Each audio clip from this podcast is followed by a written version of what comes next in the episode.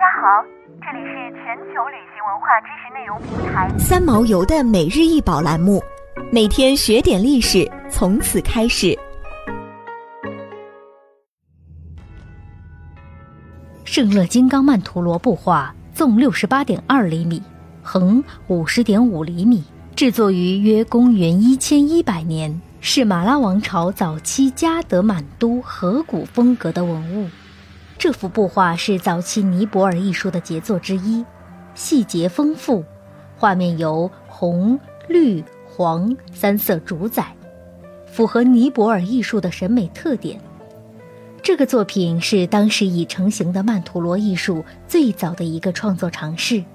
即将佛教或印度教众神画在一个几何图案中。曼陀罗可作为授业、冥想和仪轨的工具。也就是将佛的形象、沉思以及拜佛仪式都聚焦在中心佛之上，在这个曼陀罗的中心表现的是圣乐金刚与其智慧金刚亥母的肉体合二为一。在圣乐金刚密宗所属的无上瑜伽密宗的传统中，这样的绘画作为转移冥想修行的形象化工具。密宗修行者把自己的身份认定为完全开悟的佛。画面中可见六个佛教密宗的女神围绕着中心诸佛，金刚和火蛇构成的同心圆表明保护着内圆中的空间，圆外代表着恐怖之地，居住着成就者和瑜伽修行者，他们在冥想、起舞，并练习着十分奇异但颇具灵性的动作。为的是追求超自然力量和觉悟。这幅布画简洁地概述了圣乐金刚曼陀罗中密宗佛教女性系统修行的流程，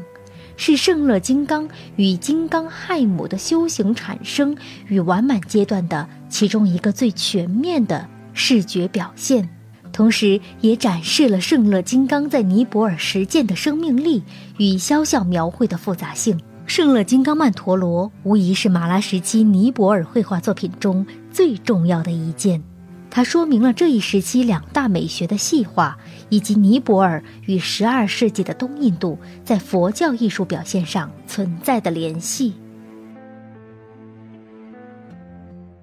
想要鉴赏国宝高清大图，欢迎下载三毛游 App，更多宝贝等着您。